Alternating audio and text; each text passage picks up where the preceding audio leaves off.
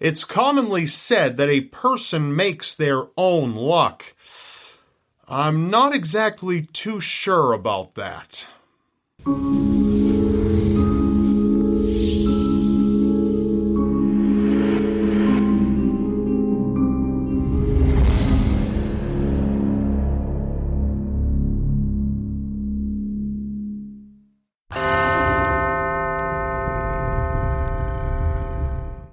Aboard the Titanic during its maiden voyage, I'd have to say you'd be considered pretty unlucky to be in that position. But for Violet Jessop, an ocean liner stewardess, this would only be one of many tragedies to plague her career. Violet Jessop was plagued by misfortune even since she was young. She was the first of nine children in her family. Three of her siblings died from disease, and she herself contracted tuberculosis and was told by doctors that she would probably meet the same fate as her three unfortunate siblings. Luckily, she was a survivor and overcame the sickness. When her father died, she moved to Great Britain to attend school, but eventually stopped attending when her mother fell ill. She took a job as a steward stewardess with the Royal Mail Line, unaware how much more misfortune awaited her in her new career. In 1911, Violet took a position on one of the world's largest ships. It was called the Olympic. A sister ship to the Titanic and the Britannic, the RMS Olympic was the lead ship of Olympic class liners for White Star Line, a prominent British shipping company. On September 20th of 1911, the Olympic collided with the HMS Hawke, a protected cruiser, causing substantial damage to the Hawke and crippling the Olympic. Thankfully, the Olympic, with Violet aboard, was able to struggle its way back to port. But that was only the beginning of Violet's oceanic accidents. April 10th of 1912, Violet Jessop boarded a famous ship to work as a stewardess, the RMS Titanic. Four days later, it struck an iceberg. Over 1,500 people died there in the icy cold waters. She was ordered up on deck to aid the non English speaking passengers on emergency protocol, as a number of them weren't following directions. Eventually ordered into a lifeboat, she was handed a baby by one of the officers on the ship. She was rescued the following morning, and while on the new ship, a woman snatched the baby out of her arms and ran away without a word. By this time, most people would be a bit wary of stepping foot on another ocean liner. However, Violet wasn't deterred. During World War I, Violet Jessop served upon another ship, the RMS Britannic. It served as a medical ship and should have been safer from attack. Regardless of this, the ship struck a mine, and due to the fact that all the portholes were open for ventilation, the ship sunk rapidly. Violet boarded a lifeboat until she realized that it was quickly being sucked underwater and into the Britannic's propellers. She jumped from the boat, but was sucked underwater anyway, smashing her head on the keel of the ship. She surfaced and was rescued and had survived yet another ocean tragedy. She was so familiar with this type of disaster at the time, she had even taken extra time to grab her toothbrush before she evacuated the ship, claiming that not having one after the Titanic sunk made the experience all that much worse. Years after Violet had retired, she received a mysterious phone call. The person on the other line asked her if she had rescued a baby aboard the Titanic. She said she had, and the person said, I am that baby, before they hung up and never made contact again. Violet Jessop died in 1971 due to congestive heart failure at the age of 84. Atomic bombs, frightening weapons of mass destruction that can level buildings within the blink of an eye. Even miles away, you still aren't safe from their blast. Tsutomu Yamaguchi was on a three month business trip in Hiroshima, Japan during World War II. He worked for Mitsubishi Heavy Industries based out of Tokyo. He despised the war and believed that Japan should have never initiated any kind of attack. The war was beating down Japanese industries, and at one point, Yamaguchi considered taking his own life and the lives of his family through overdoses of sleeping pills to avoid living under such terrible conditions. But Yamaguchi continued his work. On August 6, 1945, Yamaguchi was preparing to leave the city. Unfortunately, Yamaguchi realized on his way to the station that he had forgotten a stamp which allowed him to travel at his workplace. So he had to go back and get it. On his way off a tram, shortly before making his way to depart, he looked up and noticed a plane in the sky. The plane was the Enola Gay, and it was dropping Little Boy, an atomic bomb, less than two miles from Yamaguchi's location. He witnessed a great flash of light and was blown back. His eardrums were blown out, his eyes temporarily blinded, and the upper left part of his body was severely burned. After recovering, he managed to crawl himself to a shelter where he received care. He spent the night in an air raid shelter and the following day returned to his home in Nagasaki. Just three days later, despite being heavily bandaged, Yamaguchi reported in for work, determined to do his job regardless of any circumstances. He sat across from a supervisor who was more than interested in hearing what Yamaguchi had to say about his near death experience. Within the midst of the story, again less than two miles away, there was another great explosion. Fat Man, the second atomic bomb, had detonated, and both he and his boss were thrown from the force of the blast. Luckily, Yamaguchi was unharmed, but his bandages were ruined, and being unable to find replacement bandages, ended up getting an infection which put his life in jeopardy. Thankfully, he survived. Yamaguchi was the only official citizen in Japan to survive both atomic bombs, and he spent the remainder of his life protesting nuclear weapons. Despite the events, he was never said to harbor any ill will towards America and even went so far as to contact President Obama in regards to banning nuclear weapons. Yamaguchi in 2010, at the age of 93, succumbed to stomach cancer.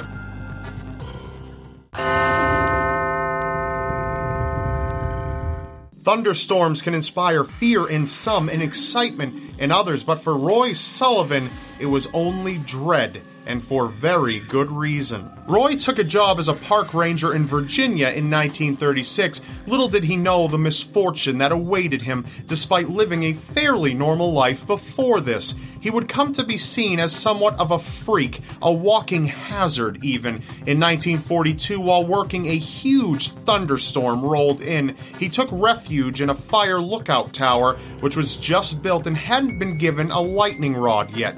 Lightning continuously struck the structure, and Roy described the chaos inside, claiming that fire was jumping all over the place. He fled the tower and just a few feet outside was struck by a bolt of lightning that seared his leg and burned a hole right through his shoe. Being struck by lightning is a very rare event for an average person. The chances are 1 in 3,000. But Roy wasn't so lucky to only be struck one time. Between 1942 and 1977, he was struck six more times. The second time in 1969, the lightning bounced off of a tree and fired through the window of his truck, burning off almost all of his hair on his head. The third time in 1970, he was struck in the shoulder while out in his front yard. The fourth time in 1972, he was struck while working and his head caught fire. He had to put it out with a wet towel due to the fact his head wouldn't fit under the faucet in the bathroom. The fifth time in 1973, he saw a storm cloud approaching, drove away from it as quickly as he could, and once he felt he had outrun it, stepped out of his truck only to be struck soon after, again scorching his head before traveling through his legs. The next time, in 1976, he attempted again to run from a storm cloud, but was struck anyway. And the final time, in 1977, he was fishing and was struck yet again. A bear approached shortly after to add insult to injury to try to steal the fish off his line. Having had enough, he beat the bear with a tree branch and took back his fish. Roy was a freak of nature and was commonly referred to as a human lightning rod. But he wasn't the only one impacted by the lightning's odd sense of humor. One day, while hanging laundry up on the line outside his home, lightning struck again but this time it struck his wife. He managed to get away unharmed. Roy had earned himself a reputation that kept people from conversing with him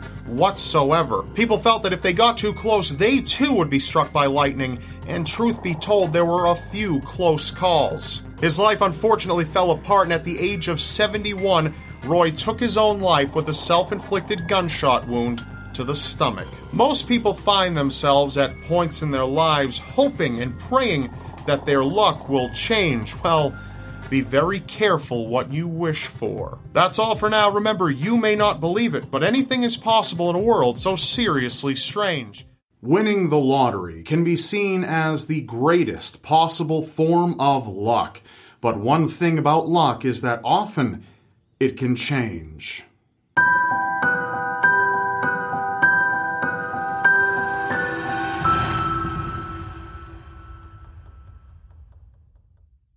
Poor and greatly lacking while growing up, Jeffrey Dampier was a man who knew the value of not taking things for granted.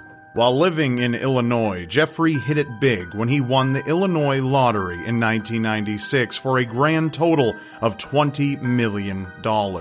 He had been married at the time, but the marriage soon fell apart and the two split the money 50 50, still leaving Jeffrey with more than enough. Jeffrey soon found love again in a woman named Crystal Jackson, who he dated and eventually married. Two years after they were married, the two moved to Tampa Bay, Florida. Once there, Jeffrey used some of his remaining money to invest in a business which sold gourmet popcorn. Being generous, Jeffrey helped Crystal's sisters with their finances while still plentifully giving gifts to numerous other members of the family, specifically one of Crystal's sisters, Victoria Jackson. But Jeffrey was living a bit of a lie. He was having an affair with Victoria, who had a boyfriend at the time named Nathaniel. Despite the fact that he was so generous to them both, going so far as to buy them an apartment, tragedy was still lingering just around the corner for Jeffrey.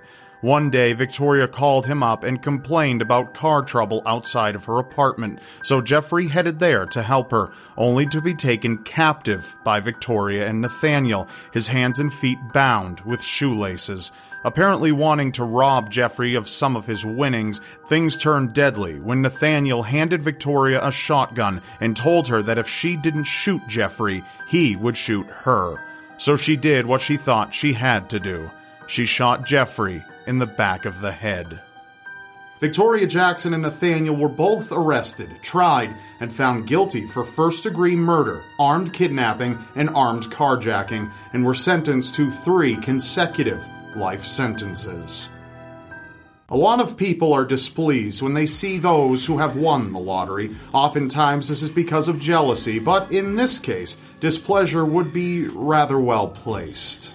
Amanda Clayton was only 25 when she won the Michigan State Lottery in 2011. She had won a million dollars, which was more than enough to pull her right out of the government assistance that she had been living with. But there was one small issue. Amanda never told officials that she had won the lottery and knowingly kept collecting food stamps and medical benefits. Amanda was forced to repay the money she had been wrongfully given and receive six to nine months of probation, but this was far from her only issue. Neighbors of Amanda claim that she very much wanted them dead and would get into a number of disputes with them. They even accused Amanda of using her money to hire people to kill them. Amanda wouldn't see the end of her probation. With her newfound wealth, Amanda easily accessed drugs which she used, even in the presence of her one and a half year old child. That child was found beside her when she had overdosed one day and died as a result. It had seemed Amanda's winnings had only acted as more fuel for a deadly and dishonest lifestyle, a life she may have had time to turn around had she never won the lottery at all.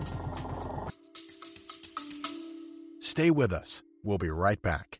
Bloody FM presents Hometown Ghost Stories, a paranormal podcast that investigates a new town every week, bringing you all the hauntings from haunted houses to castles, bridges to asylums, wandering spirits to demons. Over 100 episodes covering different towns all over the world Tune in to Hometown Ghost Stories live on YouTube every Tuesday night at 9 p.m. Eastern or on any podcast platform and find out if your hometown is haunted.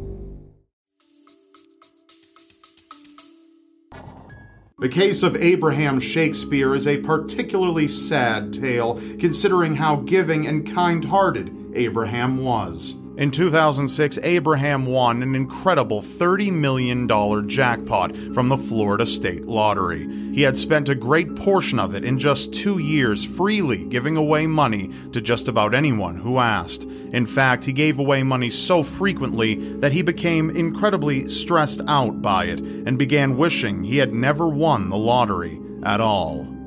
But the worst person Abraham came across was a woman named Dee Dee Moore, who expressed a heavy interest in writing about Abraham's life story.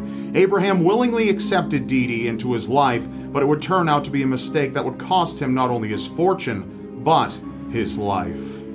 Dee Dee ended up swindling Abraham out of pretty much everything he owned. She began a business with Abraham, took control of its funds, and bought herself brand new vehicles. Her own company even purchased Abraham's home, which she said she paid him for, but there was no evidence that Dee Dee actually paid Abraham anything. And then one day, Abraham disappeared. After he was gone, Dee continued to live in his home and even used his phone to text his friends and loved ones, pretending to be him to reduce suspicion. In January of 2010, Abraham's body was found under a slab of concrete on an acquaintance's property. He had been shot in the chest with a 38 caliber pistol.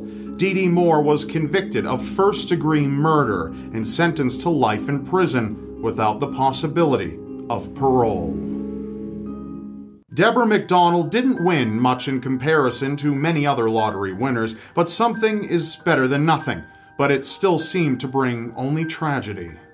Deborah won $5,520 from the Ohio lottery. Though it wasn't life changing, she was very pleased and promptly went out to buy wedding rings for her and her husband, rings that they had been previously unable to afford, but both truly wanted.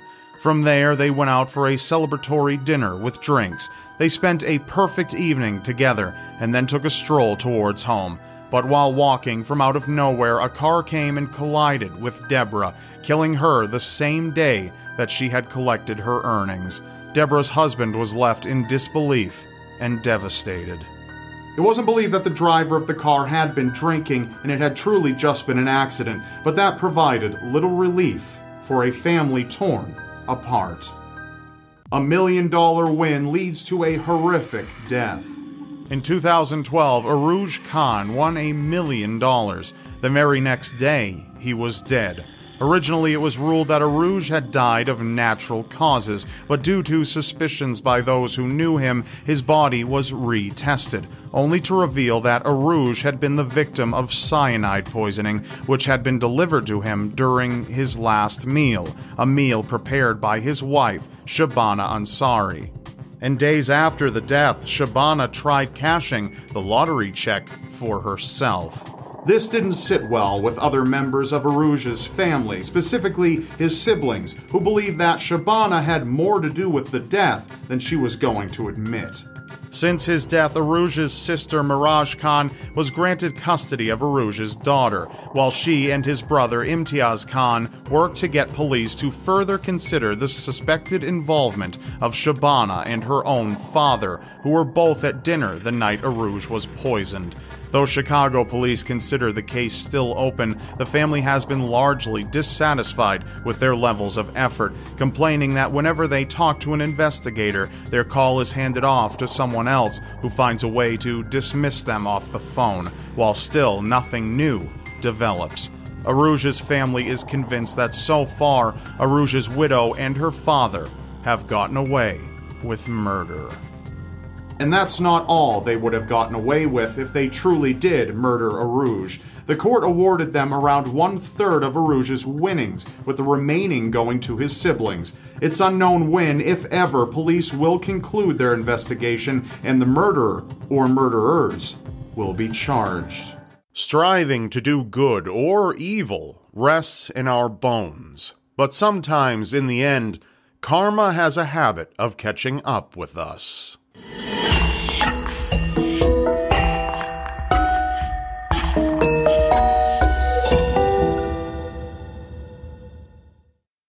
It's one thing to show bravery and strength in the face of war, but it's something entirely different to tempt fate, especially when you and your men are surrounded.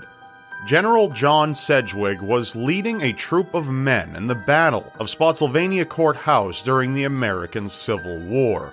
Confederate snipers were surrounding the area, occasionally shooting at Sedgwick's men. As the snipers sent bullets flying at the soldiers below, they would dodge them as quickly as possible. Every time this occurred, General Sedgwick would laugh with arrogance. After one of the men stood up to Sedgwick, telling him that he could have died if he had not dodged the bullet, Sedgwick proclaimed, What? Men dodging this way for single bullets? What will you do when they open fire along the whole line? I'm ashamed of you. They couldn't hit an elephant at this distance. The snipers took aim at the Union troops once again, and the soldiers jumped out of the way once again. Sedgwick thought what he had said before was so clever that he decided to repeat it again. He yelled, I'm ashamed of you, dodging that way. They couldn't hit an elephant. General John Sedgwick was unable to finish his sentence as a sniper had shot him directly under his left eye, killing him instantly. There's nationalism, and then there's extreme nationalism. There's justice, and then there's karma. And sometimes karma is, thankfully, more eye opening in positive ways than negative ones. Roughly one fifth of Hungarians have been shown to hold anti Semitic views, believing that Jewish people ruin their country. In addition, there are many Hungarian anti Semites who are also Holocaust deniers. It isn't surprising that these citizens started their own political party called Jobbik, which has grown to be the third largest party in the National Assembly. Csanád Szegedi was a leader of the Jobbik party and was known throughout Hungary for his radical anti Semitism. Any opportunity he had, Szegedi would make his intolerant stance known to his fellow Hungarians. But one day, after speaking to his grandmother, Szegedi found out that not only did the Holocaust actually happen, but his grandmother was a survivor of Auschwitz. Moreover, his grandfather had survived forced labor camps. The irony hit him with a crushing weight and changed his life substantially. And soon after the eye opening experience, Szegedi recanted all of his anti Semitic statements and backed out of the Jobbik party entirely. Today, Szegedi embraces his Jewish heritage, has been baptized as an Orthodox Jew, and even visited Auschwitz. Ice hockey is undoubtedly one of the most dangerous sports, and although players are covered in protective padding, they can still receive critical injuries. However, it is all the more painful when fans add insult to injury. Steve Sullivan was a hockey player for the Chicago Blackhawks. He had already been knocked around during the entire game against the Colorado Avalanches, but wasn't prepared to be whacked in the face by an opposing hockey stick. The high stick hit him on the bridge of his nose, causing some serious bleeding. He additionally received 12 stitches post game. As Sullivan skated over to the bench, he was abruptly stopped by a hysterical fan on the other side of the glass, who was laughing and heckling him about his injury. Sullivan paused to listen, and they both exchanged some strong words, but the fan's insults were relentless. Sullivan headed to bench, got a quick patch up, and went back on the ice to finish the game. After scoring two goals on the Avalanche's goalie, one player slap shot the next puck away from the net, and everyone watched as it sailed through the air, over the glass, and right into the forehead of the fan who had just jeered Sullivan. Seizing the opportunity, Sullivan skated over to the heckler and proceeded to give him the same treatment that he had received earlier. It was a simple justice that made Steve Sullivan's night, and the fan ended up receiving a few more stitches than Sullivan did. We come across signs in our lives that we should heed, both metaphorical and literal. Sometimes these signs are there to save us a little bit of grief or even our very own lives. Tyler Myers decided to join the game of stealing stop signs around his hometown of Norwalk, Ohio. He intended to sell these stolen stop signs and also keep some for himself, and had no concern for the possible dangers that removing these signs would pose to others. He just wanted to do what he wanted to do.